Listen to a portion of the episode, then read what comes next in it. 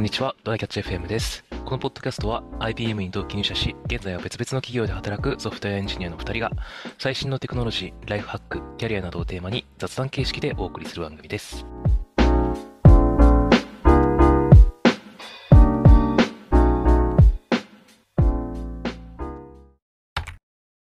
はい。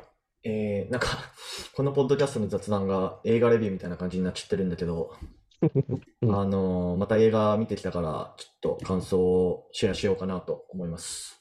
今度は何すか？えーっと、マリオですね。スーパーマリオ・ザ・ムービー。今、興行ラン、ん？興行収入ランキングなんかすごいことになってるらしい。めっちゃ稼いでますよ、多分。うん。先週、ゴールデンウィーク中かな？確かゴールデンウィークの最初の方くらいに見に行ったんですけど、うんまあ面白かったっすね。まああの、あれだね、任天堂と、あの、ミニオンとかペットとかを作ってる、えーイルミネーションっていう、あれ何の会社だろう？まあ映画の会社？うんイルミネーション知ってる？うん、聞いたことあるような気がするけど、アニメの映画会社ってこと？ピクサーみたいな感じ？まあ、ピクサーに近い感じだね。うん。イルミネーション。そうそうそうそう。映画会社。制作会社か。制作会社。うん。うん。2007年まあからやってんだね。そうそうそう前からある。まあ、まあ、前なのかな？わかんないけど。まあ、ディズニーとかだともっとな、だいぶ前からあるから。まあ、それはね。それに比べるとって感じだけど。そうそうそうそう。がコラボして作ってるって感じなのかな？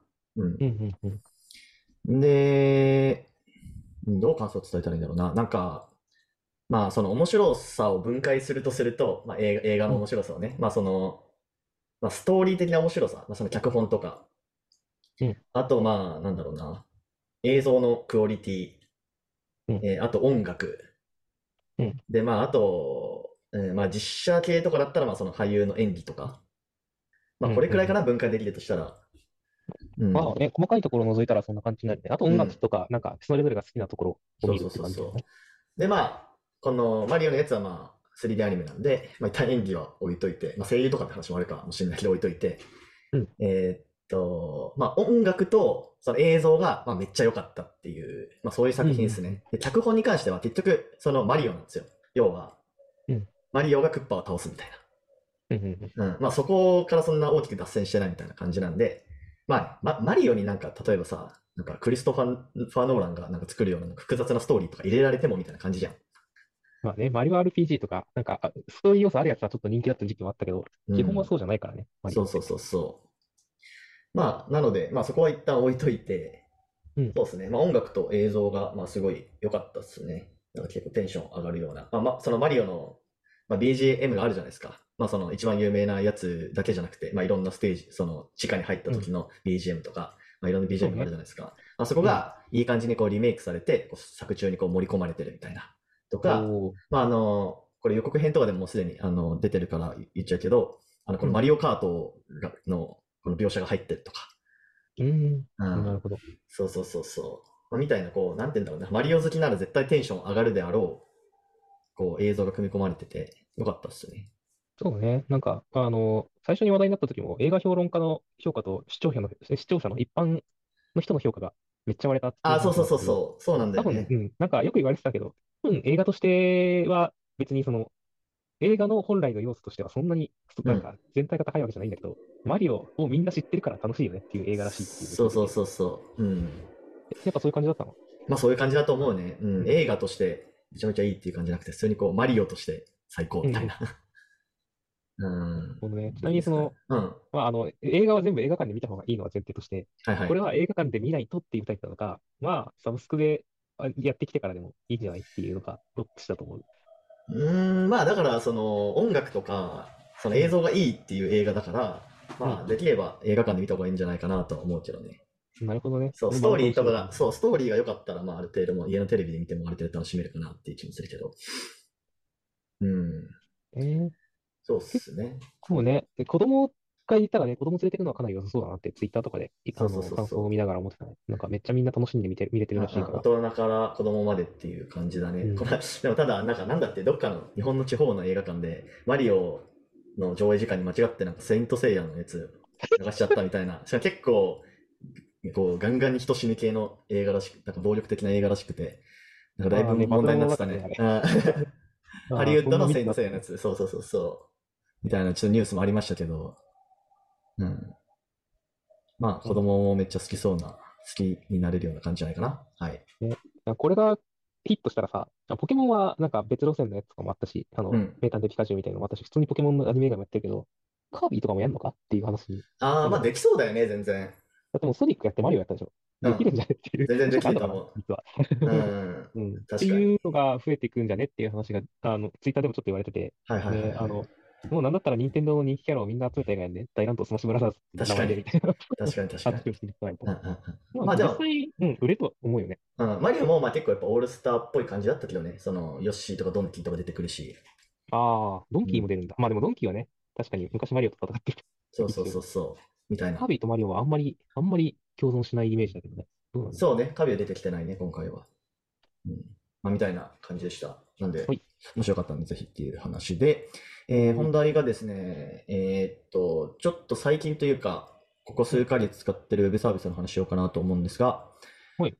えーっとね、ペイキャリアっていうサービスがあるんですけど、うん。まあ、どういうサービスかと言いますと、まあ、あのエンジニアとかやってると結構企業からあのカジュアル面談のお誘いとか来るじゃないですか。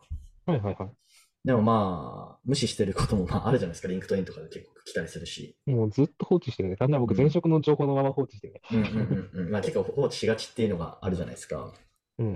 で、まあ企業側としてはどうしてもね、やっぱ面談というかつながりたいわけですよね、エンジニアと。優秀なエンジニアとは。うん。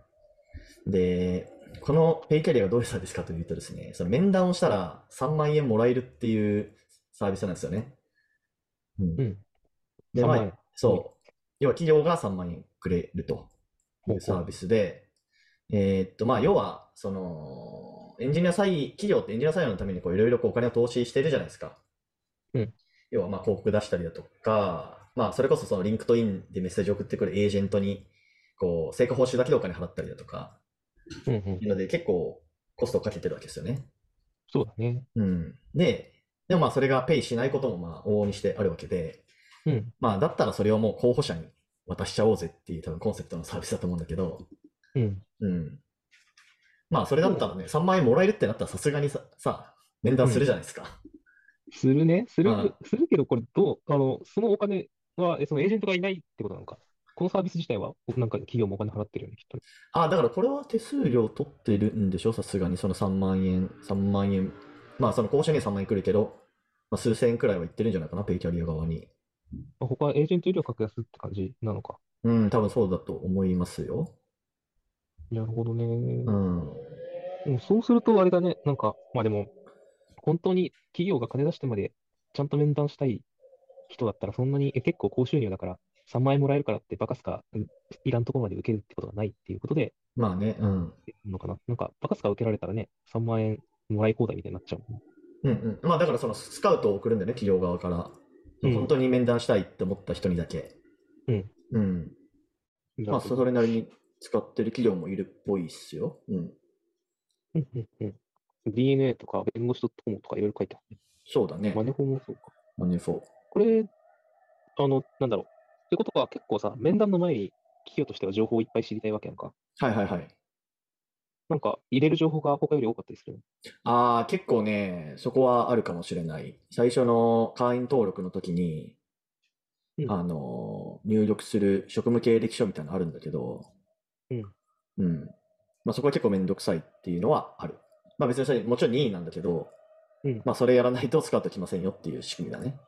ね、企業側もよくわからん人にわざわざスカウト入れたくないもんな。そうそうそうそう。で、まあ、まあ言うて、多分優秀なエンジニアとかだったら多分めっちゃ届くのかもしれないけど、まあ、うん僕もこれどれくらい使ってるのもう1年くらい使ってるかな ?1 年くらい使って本当に3、4件とか数ヶ月に1回来るみたいな感じかな。